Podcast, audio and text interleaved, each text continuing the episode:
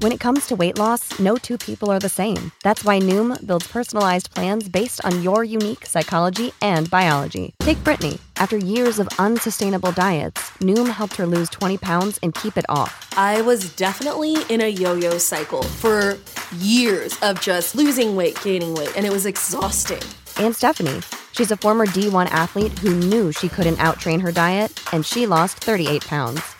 My relationship to food before Noom was never consistent. And Evan, he can't stand salads, but he still lost 50 pounds with Noom. I never really was a salad guy. That's just not who I am. Even through the pickiness, Noom taught me that building better habits builds a healthier lifestyle. I'm not doing this to get to a number, I'm doing this to feel better.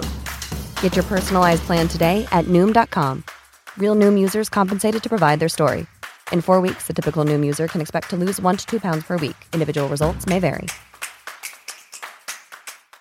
A woman whose body has been found in a remote area in County Cork. The brutal murder of Sophie Toscan du Plantier has shocked the public. She was a French lady. I was the last person spoke to her, except whoever saw her after me. Sophie du Plantier was among the social elite in Paris. For her, West Cork was a place to reflect. Torturée, calme, tempête. On a vraiment l'esprit de Sophie. The region's first murder in living memory.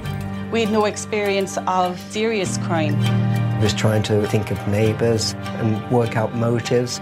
We were afraid there was a murderer among us. La personne qui a fait ça devra assumer cet acte. No witness and no DNA. All we had was circumstantial evidence. On était abasourdis, tous. La police irlandaise a interpellé un suspect. He was reporting on the crime. He appeared at the crime scene. He was acting strange. So why did everyone think he was the murderer? Because he told people that he'd done it. The investigation was thoroughly prejudiced. Ireland never put him on trial. Legally, it's unprecedented in Franco-Irish relations. Pouvez-vous m'expliquer pourquoi cet homme est en liberté? Focus has to go back to Sophie. One thing I've learned from the stories is that every time you think it has played out, it never fails to surprise you. La justice n'a pas de temps. Est-ce que ça vous apporte la paix? On n'a pas la justice de la mort de sa fille.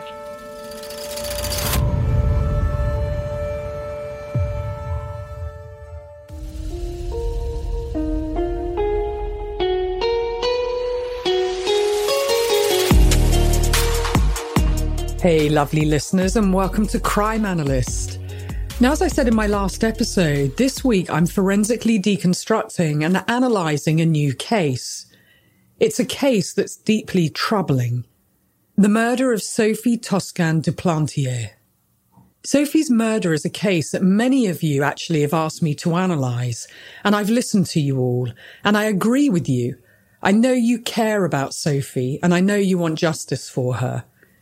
Sophie's case was also highlighted to me by my good friend Alison Sweeney, who some of you know as a successful actor, director, producer, author, and Ali is also a true crime aficionada, and this case really matters to her. She'll explain more as to the why in this episode. So for those of you that haven't heard about Sophie Toscan du Plantier, Sophie was a 39 year old French TV and film producer. She was also a mother just before Christmas, on the morning of December the 23rd, 1996, Sophie's body was found by her neighbour, Shirley Foster, at the bottom of the driveway to her holiday home in Schull, West Cork, Ireland. She had been brutally beaten to death. Sophie's case remains unsolved to this day. Sophie's murder was the subject of the podcast West Cork, which Alison listened to and had a number of interesting questions that she put to me about what happened to Sophie. Now, I hadn't listened to the podcast, but she recommended that I listen to it, which I did. And when we started talking about what happened, as we often do with cases, I thought that you might like to be in on our conversation. And so that's what you're about to hear. Many of the questions that Ali raised are the same ones that you have too, as many of you have sent me messages on social media. And so if you haven't already done so, take a listen to the podcast. There's also a three part Netflix show, Sophie, a murder in West Cork, and a five part Sky docu-series, Murder at the Cottage, a search for justice for Sophie, directed by Jim Sheridan, which you may also wish to check out. Now, two more things to say before we dive in. Apologies in advance for the quality of the audio in parts. We had some technical glitches when we recorded. And lastly, and importantly, listener discretion is advised. You're going to hear the details of Sophie's murder, and it was brutal. And you'll also hear about the nuanced behaviour at the crime scene. And we'll discuss many details and aspects of the case, it may be triggering or upsetting for some. Unfortunately, it goes with the territory. Murder is distressing. But for my work, the devil's in the detail, and it's really important when analysing cases. Okay, so you're now going to hear part one of our conversation. Hi, Ali. Welcome to Crime Analyst. I'm really excited to have you on. Please go ahead and introduce yourself to my lovely listeners. Laura, thank you so much for having me. I always love talking to you. Hi, everyone. I am Alison Sweeney, and I am an avid true crime listener, um, follower, and I make movies about true crime, murder mysteries for Hallmark movies and mysteries. And podcasters, which is sort of the new genre, yes. isn't it? Of your That's breaking right. the mold there. so it is it feels a little bit life imitating art imitating life right now.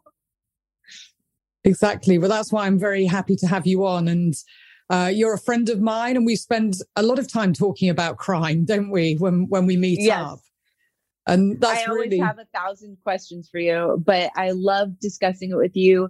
And I find your take so interesting on all the podcasts that you do. Crime Analyst has been so fascinating to me.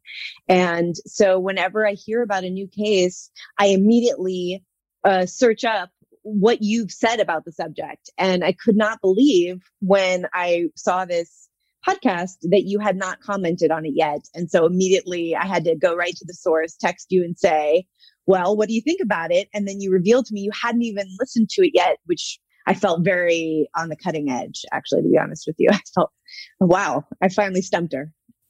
Ahead of the curve. Yes, you you reached out and you asked me about the po- the podcast we're talking about is West Cork and the Sophie Toscan du Plantier case. And admittedly, quite a few people had messaged me in the past and said, Have I listened to West Cork? But when you were intrigued and there were certain areas that you were intrigued about, and I saw that it had Right. been made into a, a Netflix show and it was a female, I, I knew a little bit about the case, not a huge amount. And I felt intrigued, and particularly as you were asking some really good questions. So the genesis of this was me digging into it, and I put a post out on social media, and so many people responded to it saying, please discuss this case. And then I was like, Ali, please come on, crime analyst, and discuss it with me. Because I thought that would, you asked some brilliant questions, and it would be great for people to be able to hear those questions and the answers to them. Well, I kind of want to start with the overview. It's interesting to me that you didn't know a lot about the case because both the Netflix special and the podcast really give it that feeling that certainly I would have thought in the UK it was like the Madeleine McCann story, right? Like I, I got the impression that that was something everyone in England couldn't have escaped hearing about. Do you remember it at the time? I have to say that I don't. And I was working at New Scotland Yard at, at that time. I was working in between doing my finals in psychology. And I have to say, there didn't seem to be a huge amount of national media about it. And of course, there seems to be a lot of media in Ireland about it, but it didn't seem to uh, be so much uh, across in England and Wales, across the, the water. So, and obviously it is an older case. So that's one of the challenges, I think, with Sophie's case is that it is old and a lot of people, I think maybe in France, there was quite a lot of noise about it, potentially given Sophie and her husband, but certainly not as I recall, in England and Wales. Do you find that fascinating only that the main suspect, Ian, is indeed English, right? So he comes up there, and really what we take away from it, it, didn't make the press in the way that perhaps if it had been a woman in England, maybe you would have heard more. It would have been more salacious. I mean, potentially. And, you know, people who know my format and my work, and I know you do as well, Ali, I never really start with the lens of who's in the frame at the time, of who right. the potential suspect is, because it really does color your view. And that's where biases occur. So I don't remember anything about him. That's not unusual because I, I normally would remember the picture of a victim. And with Sophie in particular, yeah. uh, you know, our listeners who don't know who Sophie was, was Sophie Toscan du Plantier was actually born in France. She was 39 years old when she was murdered at the end of the driveway to her beautiful white house. I'm not going to call it a cottage because it, it was quite big Beautiful. and it was yeah, beautifully done. And it was in Schull in, in West Cork and it was December the 23rd, 1996. Now she was a TV producer and her husband was French, Daniel. He was in France at the time. And, and she's so also was, a mother. Yes, a mum to a beautiful young boy. Yes. Which yes. heartbreaking for Pierre Oh. Louis, who was so young at the time. But this really was a mystery. And I think the way the so there's the Audible podcast, which is I think 14 episodes long. And then as you Mhm. mentioned, the Netflix show, which there's three episodes to it. And there is a third show just for those who are interested in watching and consuming and listening. There's a third show that aired on Sky, which was Murder at the Cottage, the search for justice for Sophie. So there's actually now quite a lot of content about this case. But yes, at the time, and even as I was digging in, Ali, you know, I've made lots of notes about all three shows and, and the podcast in particular. There's a lot more information out there now. And there's a lot more people ju- as journalists now writing about the case than what there seemed to ever be back then. Right. Wow. Well, that's certainly interesting because what I did take away and I thought was sort of the most beautiful part of the Netflix special was getting to see Sophie's family, getting to hear them and see how who they are and how they lived and her and her uh, second husband and her beautiful son and and their story and their passion for this woman they loved so much.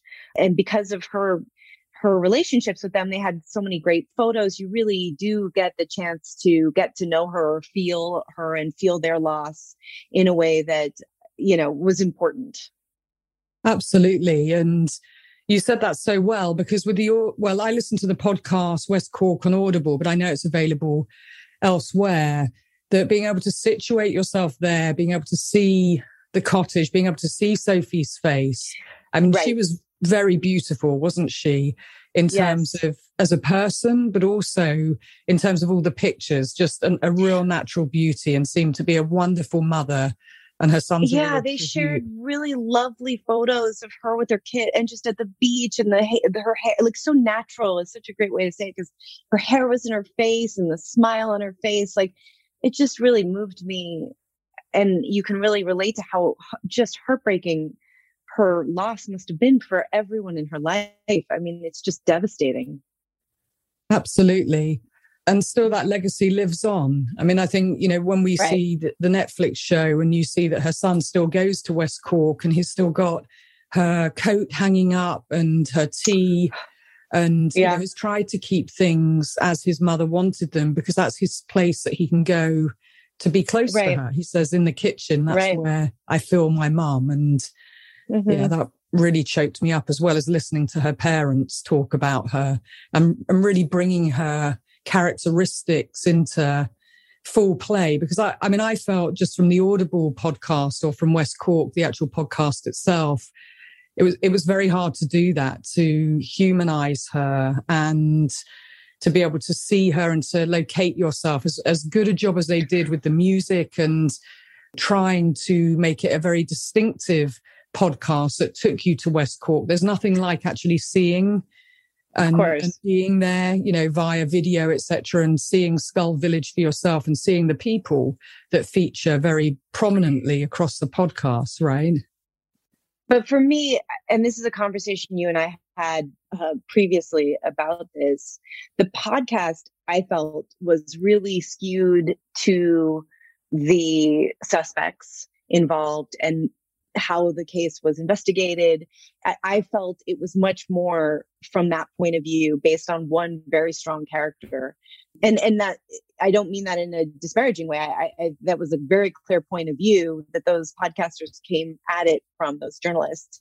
And it's just now having all the other information like Netflix show and the Sky one you mentioned, it, it's a much more well-rounded information we have on the entire case and understanding Sophie. But I, I have to admit, you know, if you just listen to the podcast, you would come at it with one person dominating your point of view.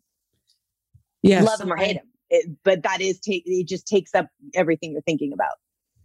Yes, and I agree with you on that. In, in fact, what I would say is that from having watched both the shows and in particular listening to the podcast, they all say that they're trying to situate Sophie uh, as the central person and narrative, but I don't feel they succeed in that. And right. I feel that he takes over and that's hugely problematic. This character that becomes larger than life. And then we all are forced to focus on him, which I think is very conflicting. I mean, it certainly is for me from an investigative point of view, although you do want to see later on once you've formed an understanding of the case. But you don't want to have any sense of that person until much later down the road when you've formed your right. thoughts. And that's what I struggled About with with Sophie, the podcast. And and that's exactly right. And I, I kind of want to jump into it because while it's fresh in my mind, Sophie and her decision to be in Ireland at, in West Cork I have traveled to Ireland once in my life and had a, a, that was part of what drew me to wanting to talk to you about it and had the most beautiful time there. And it is such a gorgeous country. Uh, and the people are so unique and interesting. And uh, it was, in, there were so many um, characters that you met in the in the Netflix documentary, also in particular. But those are the people of Ireland I, I remember in visiting, and I can I can just understand why Sophie would go why she loved to visit there, why she went in the winter to be with the locals. Uh, there were so many questions about why do you, why does a mom go by herself at Christmas? I, I think there was something really beautiful about it, her taking that time for herself in this cabin or this cottage home, beautiful place. I mean, there's so, there's so many things about it that I would think, yeah, I can totally see why she, why she chose that. And good Absolutely. for her. Absolutely. And, and I felt that very much from the start with the, the podcasts. You know, we know she was 39. She was around five foot, blonde, beautiful, never flaunted her beauty. That was her boat hole. That was her place to go.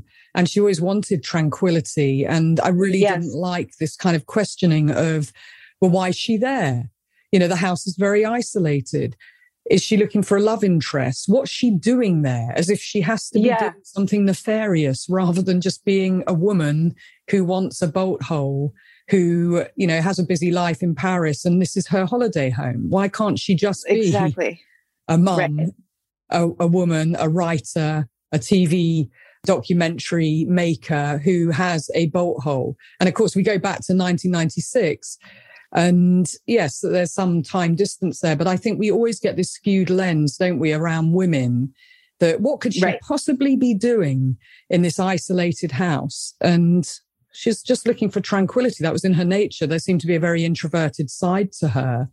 And yes, and and different from her husband, right, who led sort of a public life and she loved they seemed very happy at least you know sort of what our takeaway is meant to be is that she loved him and she loved their life but part of that, I would think, you know, even for someone like me who spends a lot, in fact, right, the more time you spend in public on red carpets, having your photo taken, the more you do need time by yourself to decompress and unwind. And especially as someone, well, not especially anyone deserves that and needs that. And, and if you can find that opportunity and take it for yourself, good for you. But also if she's a creative person, you know, her own producer, maybe she was needing that time to re- reprocess what she wants to work on next in the coming year. I mean, who's to say what, what was going, what she wanted, but you know, I, I don't think we would be asking those same questions if she were a man. We wouldn't be. And I think the media put her, you know, into that frame as well, as we so often see that the affairs, the nefarious things, looking for all the negatives, reporting on her with the negatives.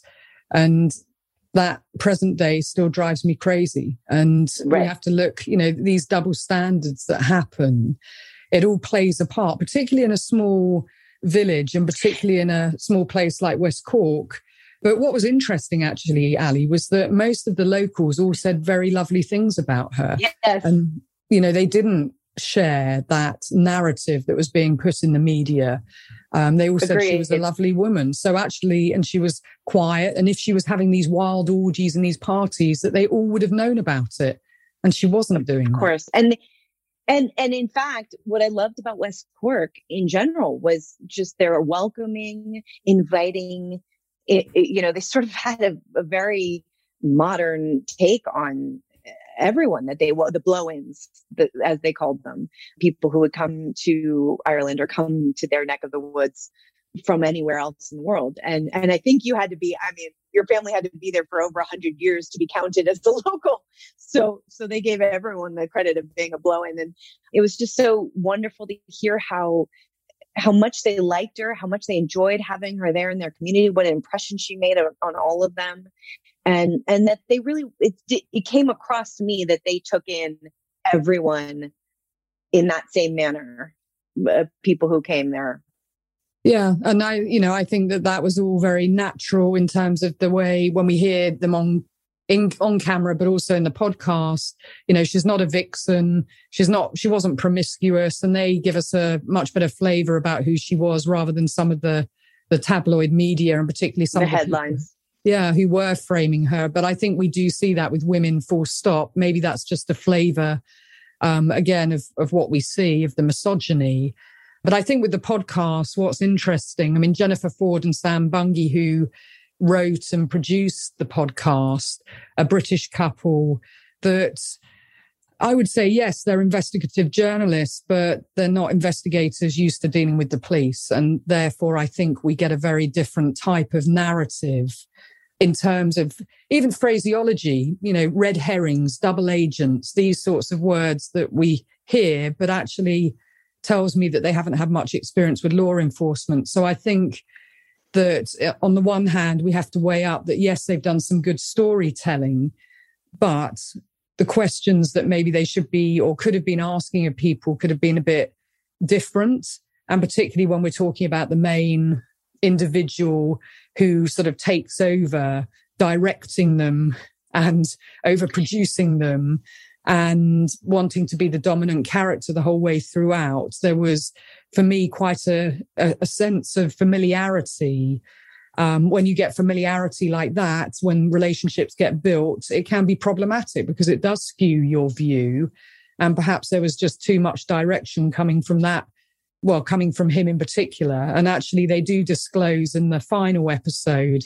I'm sorry if I'm spoiling it for anyone that they did spend a lot of time with Ian Bailey and Jules yeah. Thomas, and they spent time eating with them, breaking bread with them, and therefore, I, I thought it was important and honest on their part to sort of be admit. And and along the way, I think even in the way they narrated it, they disclosed what a big personality he was, that he came in with an agenda and, and, sat down and wanted to talk about something. So they were open to letting him, you know, I, I, don't think they hide that from the listener, but in some ways it came across as someone who produces a little bit you know in tv myself it, it came across like almost as if there was this big personality and that's what prompted the podcast as opposed to sophie or the case you know it, it really felt like ian's personality is what drove that podcast full stop. Yes and i think that's true of the the shows too for me as an independent investigator, that's it's good that they disclosed it, as you said. but it is problematic. And it's problematic because everyone starts out with, we want to do this for Sophie, but they end up in the process with actually half of what they're right. doing is about him, if not more. Right. And so when we're so busy focusing on him, we're not keeping an open mind about all the other alternatives. Um, it was quite right. similar to, and you know, I, I, will say what kept jumping to mind was Michael Peterson in the staircase. Yes. Um, you know, similar to to that. But before we get into him, let's talk about actually what happened, shall we, in terms of the murder itself, of what we do know about, because there are indeed, yeah, there's there's a lot that comes before him. And I, I think with Sophie's case, the challenge of it being so historical, it's a cold case, and the fact that the investigation was so woefully inadequate creates a major challenge as well. And, you know, the fact that she, her body was found by a neighbor who, when we say neighbor, they're in a very rural area, aren't they? The house is very isolated and she's found at the and bottom also, of the driveway. And also, did they, I can't, and I can't remember what they said, but it had been maybe the first murder that they had had to investigate in 50 years or or in anyone's lifetime, right? I mean, they they didn't have a lot of experience dealing with this, and it was the you know two days before Christmas. So you have to imagine, or three days before Christmas, you have to imagine, right?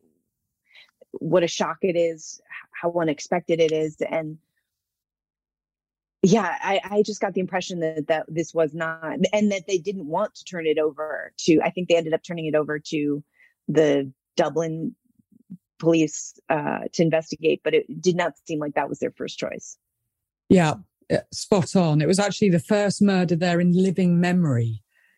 So yeah that tells you about lack of experience, knowledge. Well, it also tells you about close community and good relations. And that's a very positive yeah. thing, actually, isn't it? Right. flip it on its head. Of course. tells you a lot about the locals and the locality and the community. why she there. chose to go there and why she felt okay being alone in some beautiful house with, by the way, this the light, her bedroom that she chose and getting to see the the lighthouse. That was something else that really bothered me. They acted like it.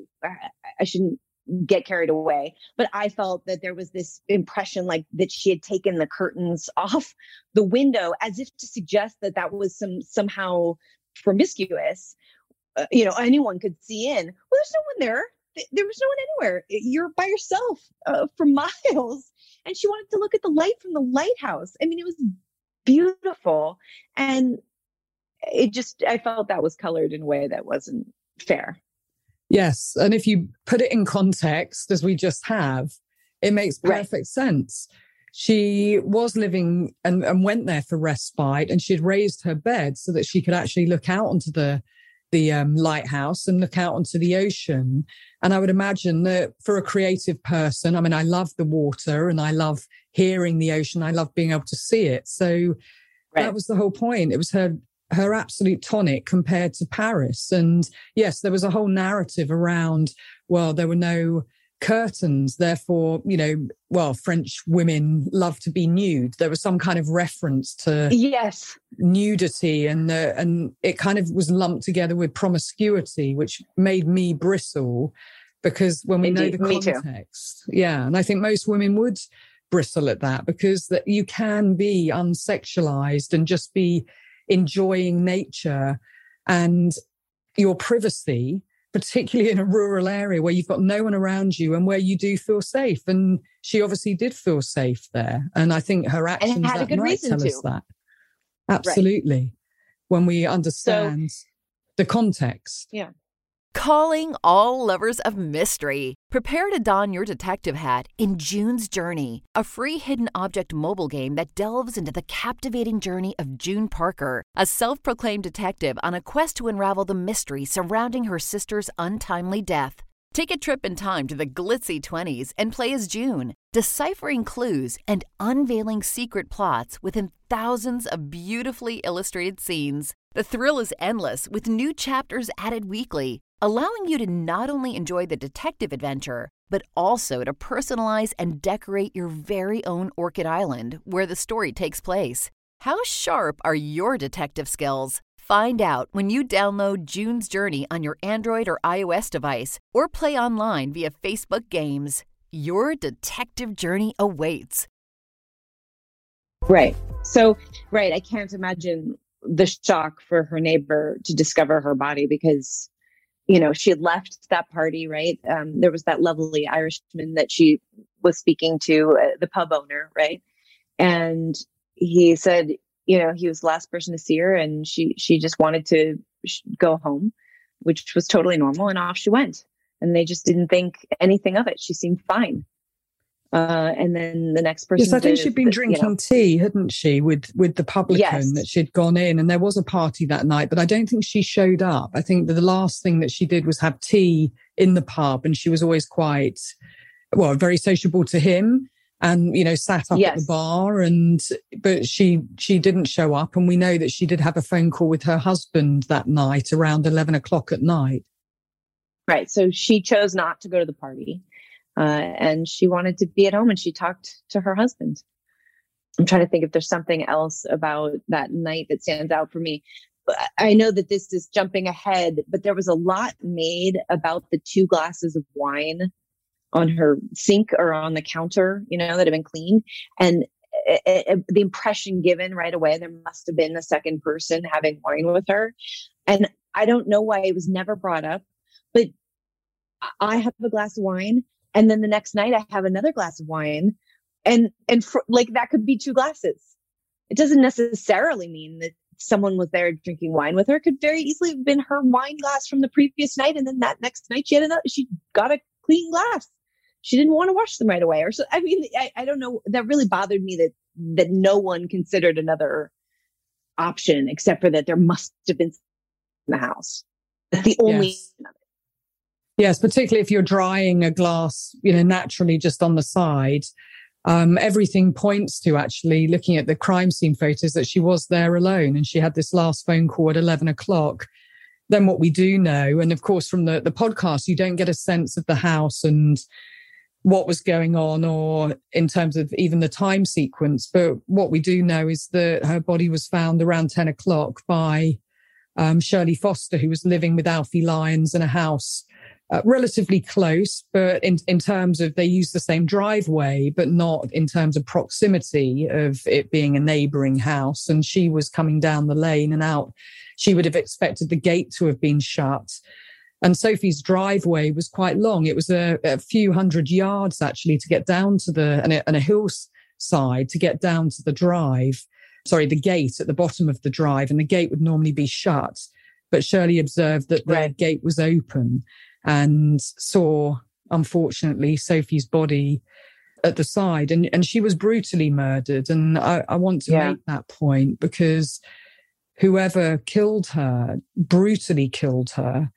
And to me, what's interesting as well is that actually the weapons that were used, which was a, a breeze block and a piece of slate, they were actually in that locality rather than someone bringing them with them. Right. Uh, so again, just breaking down the, the crime scene, and I know it's a, a horrible thing to have to do, but we have to ask questions. For no. me, you know, the who, the what, the where, the when, the why, the why part of the motive would take us to the whom. Um, and just thinking about well, what happened. Well, we know that she put her boots on, and she was still wearing her night. But she was yeah, her pajamas, right. So um, the other thing about point. that, it is interesting also that did you agree with their impression that the, you know, uh, cement block or whatever that was uh, looked heavy first of all to me uh, but that the impression they or someone mentioned one of the investigators mentioned was that perhaps she had already been killed and then that final uh, uh, cement block was used to sort of, I, I don't, it's so terrible to say, but somehow bashed on her head at the end, like some sort of definitive final thing, different from the scratch scraps and uh, scrapes and scratches in in what might have been a bit of a um, fight.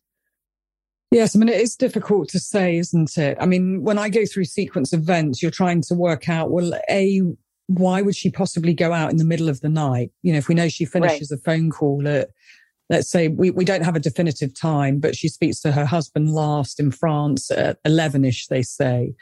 So, what would get you up in the middle of the night to actually leave your house to put your boots on? It was really cold at that time of year. And she's wearing her pajamas to then go down the hill and to be situated there rather than if someone comes to the door, for example. Uh, I didn't Why wouldn't notice, you invite them in or, yeah. If it was someone. It seems like something quick, right? If it was, if you were meant to go and you were thinking it would be a longer conversation, you would need to put clothes on and be dressed for it. So, I, I mean, to me, it's as simple as, oh, I forgot to close the gate maybe she meant to do that. Maybe her husband says to her, you know, did you remember to shut the gate at night? Oh, honey. I, I mean, I'm just trying to imagine what would get her or did they and, meet? and out.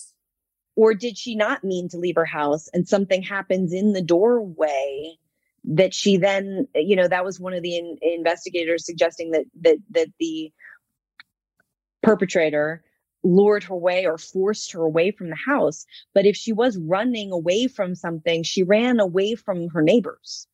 She ran in the opposite direction of help. Yeah, if and from is- her house. Which, Right. Whichever way you play it, she's running away from her house and the threats there. But the forensics is massively problematic. And so Yes. it's really difficult to say sequentially what happened uh, to build that sequence of events. So the forensics are a major challenge. The playing through the different scenarios. She put her boots on. So we know that she is intentional to go out.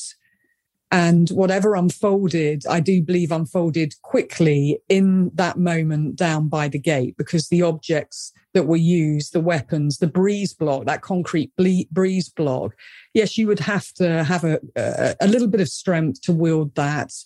But, and I believe that that was secondary. I believe that she was hit, first of all, with the slate. With the Um, and it's, it, it's very bloodied uh, you know, as a crime scene, you get to see some of those pictures and it's explained why you see them in the murder at the cottage documentary to, to show how violently she was killed.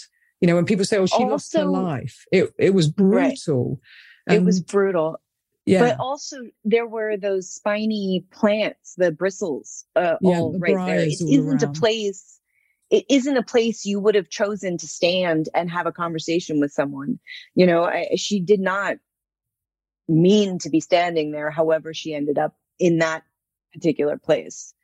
So, however she got herself down to the end of that driveway, I, I can't imagine. I it's just so troubling and, and also troubling how quickly the investi- the original investigators in 1996 sort of jumped to all sorts of conclusions about it without um, i felt like none of them were having this conversation Yes, and you, you have to keep an open mind. And I think seeing that location, you're you're right, Ali. The briars, uh, you know, these very thorny, prickly bushes, but also the shrubs barbed they wire. were short Yeah. right And there was barbed wire as well. And part of her pajamas was caught on the barbed wire. The gate was bloodied, which was her blood.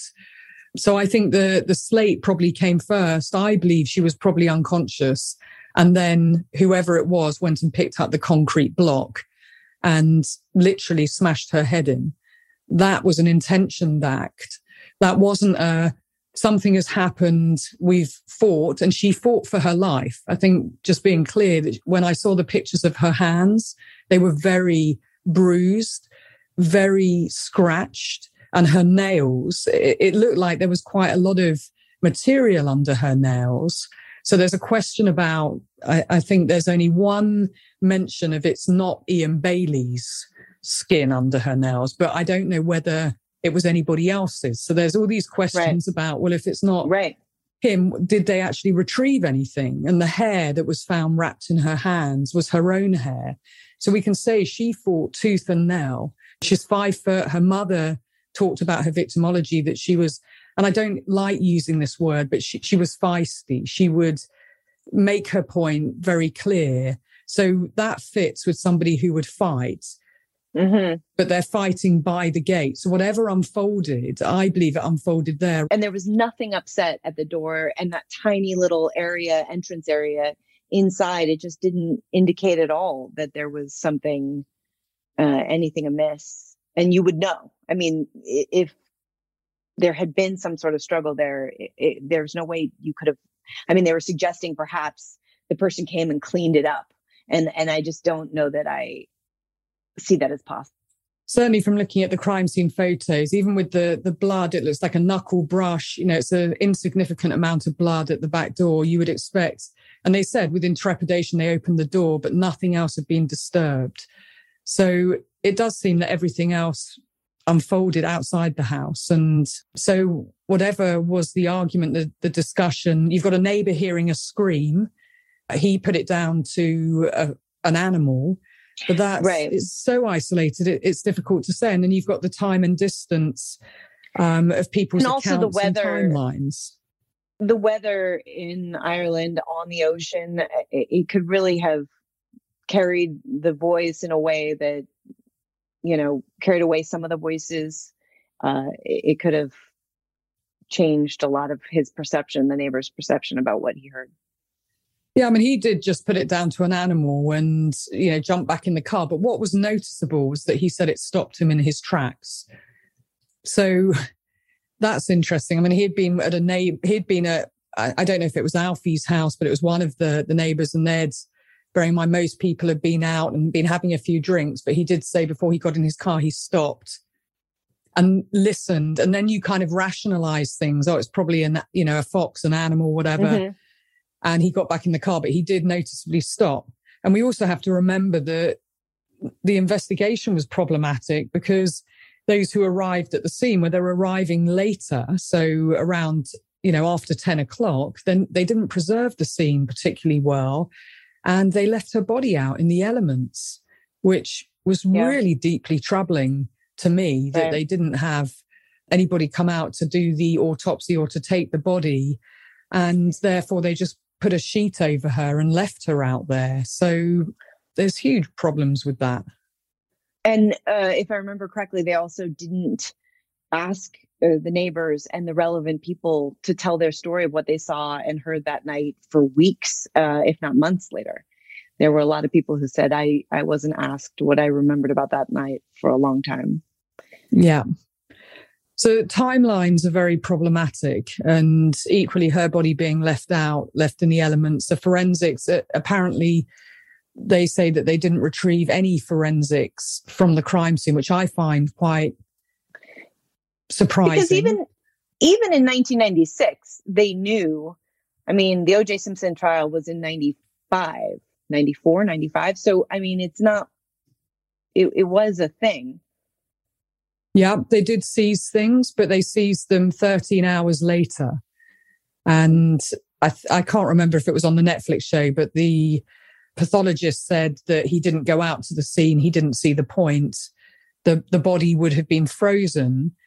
And because of the weather, the inclement right. weather at that time, that's how cold it was. And he didn't see the point until the next day. So you've got potential animals, you've got cross contamination issues. So they did seize things. They seized the gate, but apparently the gate was lost. And they did test the blood and they said that it belonged to Sophie. They said they seized the concrete breeze block. They didn't get any fingerprints from it. Well, the surface, that's probably right. They probably didn't get any fingerprints back then from it, but there was blood. Did they try and get anything from the blood? From the were there any bloodied prints there, or from the slate? And I mean, there's many more questions that I would ask just about the, the forensics too, because they did seize a lot of things. But of course, you've got all sorts of issues from it all being left out there and people trampling through the scene. You've got journalists coming think... out to the scene. You've got oh, other officers coming out. You've got neighbors turning up. And I don't know how well they cordoned it off or preserved things.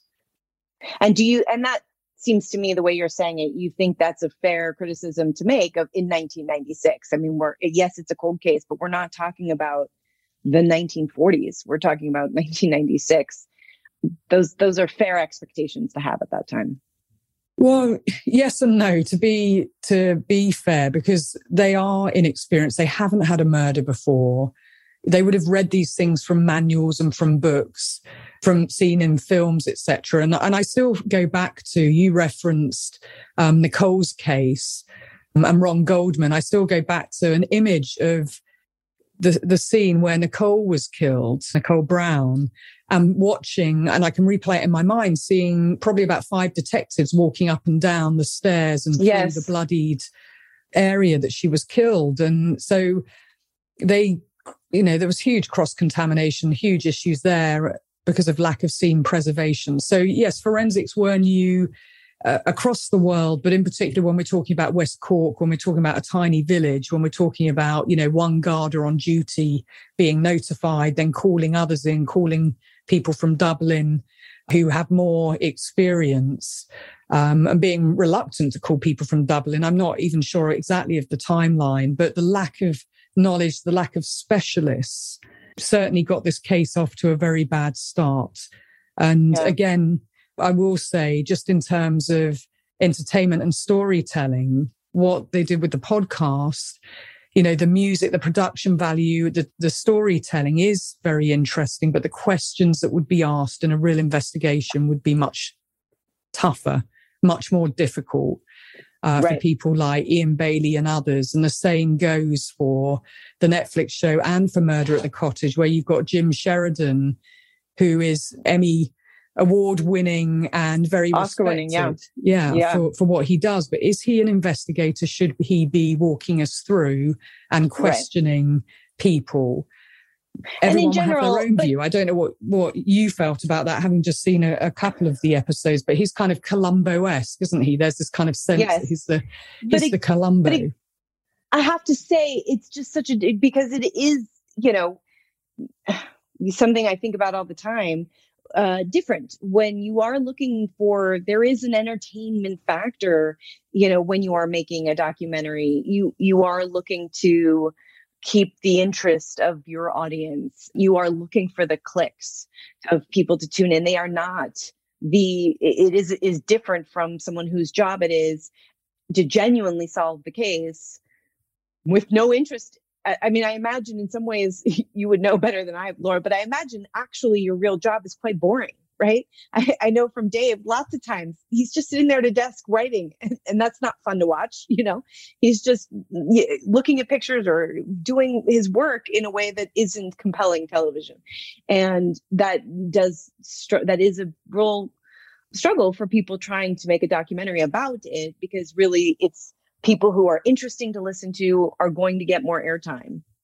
And so uh, in some way and and and you do service this case right and bring attention to sophie and try to help people maybe spur someone. I mean there have been podcasts right that have created enough discussion that that people did come forward that had never before. So it does hopefully celebrate Sophie and and give tribute to her but but they do also have to get people to watch and want to watch the whole thing and and and that makes it difficult to really be a true investigation there just yeah, was never actually a true investigation Yes, and that's where we have to be careful of, you know, when we describe things. Is it a reinvestigation or is it a exploration?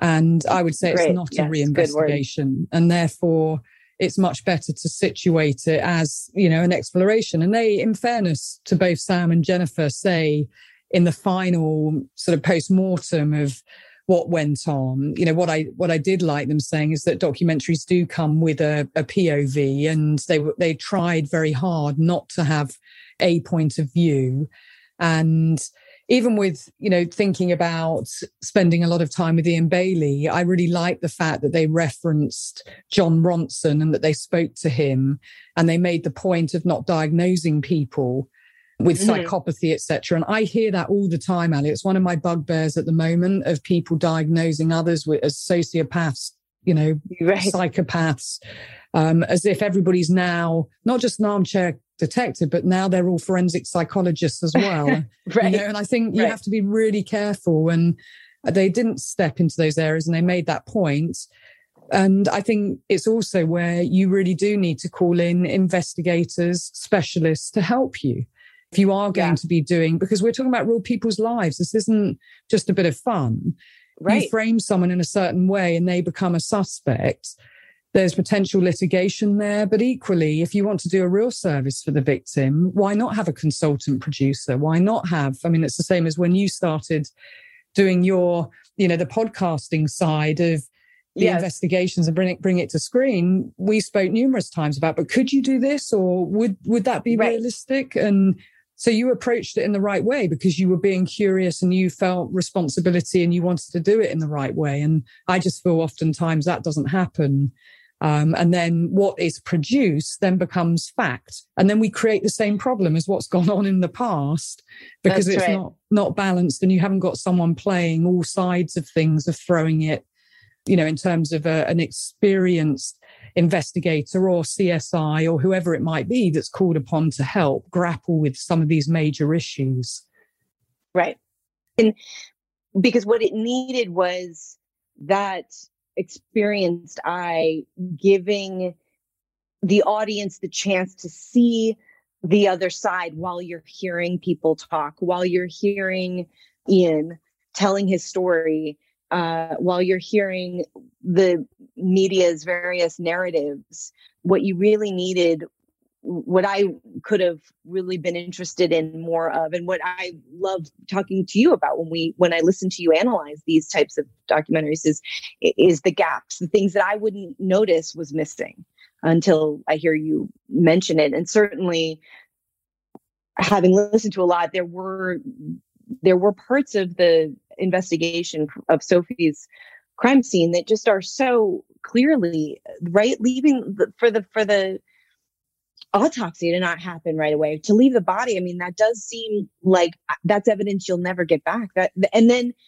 and then there were so many elements that felt uh, their process of investigation and the way they went through it in both the netflix show and the podcast felt very much based on the rumors that they were hearing in town and what people were saying. And oh, his, to, speaking of armchair site uh, psychologists, I feel like they were talking about him howling at the moon and a weird stick that he carried, and and that, and so he must have killed her. You know, I, I mean, you could really sort of feel that their investigation was led by a lot. It felt like it was led by a lot of rumor. Yeah, rumor and conjecture. And that's hugely problematic. But we remember, you know, a small town or village locality operates on intelligence, gossip, on, you know, and mm-hmm. who we like, who we don't like. And he clearly is not likable, right? Ian Bailey's just not. So, how do you take that? Yes, right. And they, no one tried to hide that. But what, as an investigator, what do you make of that? H- how do you balance that out with people like, for example, the West Memphis Three? Those kids weren't likable, they weren't popular. That doesn't mean they, you know, eh, so they're killers. That can very much color, right? Yeah. Well, uh, you know, I think you always have to have that open mind. And it's the same as when I first heard, heard Sarah Koenig's serial and the, the podcast. And she said, Oh, I've just gotten off the phone from Adnan. Could someone really this nice seriously be a killer? Question right. mark. And I just screamed at the you know, of course he can. That's such a naive thing to say. And that's what I mean. When you come at things with, uh, from either end of the spectrum, either yeah. well, they're so charismatic, they're so nice, and you get taken in because you have this caricature of what a killer acts and looks like. Well, unfortunately, Bailey's at the other end where he ticks all those boxes because he's not right. likable as a person and he cr- clearly loves to be in the limelight. And he clearly, in that little village, would stand up and do his terrible poetry and, you know, people didn't like him. Therefore, he's kind of the perfect fit, isn't he? And then when things two and two can equal five, and you get wedded this tunnel vision to well it must be him because he's got scratches on his hands and he said something on a video and all these things and start to make sense. And, you know, what I will say about the police investigation, it's not just woefully inadequate. It was outrageous in parts of using informants and coercing people into doing things. These are not good ways to run an investigation. And it seemed that when they hit a bit of a brick wall with France and not being able to question people there through the gendarme, then all roads were closed even more to just looking at one suspect and one person stood out amongst many. Yeah. And that's classic tunnel vision. You have to keep an open mind. You know, that's the 101. Forensics, open mind. And there were a number of detectives. I mean, Fitzgerald in particular, who comes up with both Marie Farrell, Fiona, and also with Martin Chapman as being one of the key drivers around wanting to produce statements that clearly implicate Ian Bailey. And that's not the right. point of when you do, I mean, they call them agents and double agents. In fact, in policing, it's called informants, covert human intelligence sources. And that happens all the times where, where you run people as informants, but you don't tell them what to say or you don't give them certain things that will manipulate them in a certain direction. So those things were very problematic for me. While jumping in here, I hope you found part one of our conversation interesting and enlightening. Send me your thoughts on social. On Instagram, I'm at Crime Analyst or Twitter at The Crime Analyst, or you can email me via my website, www.crime-analyst.com. And suffice to say, Ali and I were not done there. We had a lot more to talk about. So I hope you'll join me back in the intelligence cell for part two of our discussion. Until then, be curious, ask questions, and always trust your instincts.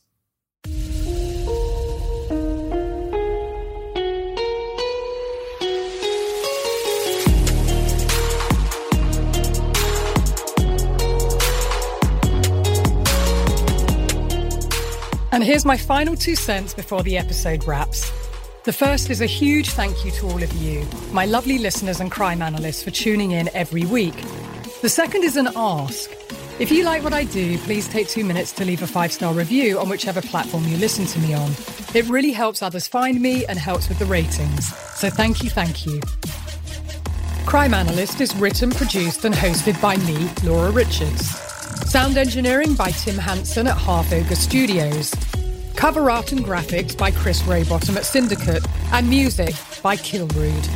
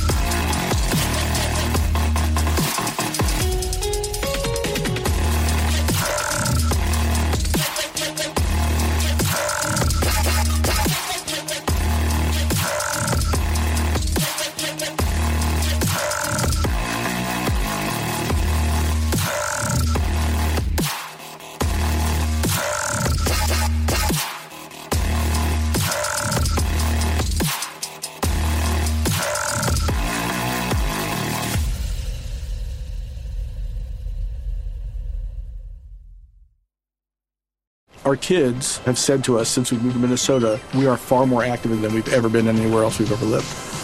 Moving to Minnesota opened up a lot of doors for us. Just this overall sense of community, of values that, you know, Minnesotans have. It's a real accepting, loving community, especially with two young kids. See what makes Minnesota the star of the North. New residents share why they love calling it home at exploreminnesota.com slash live.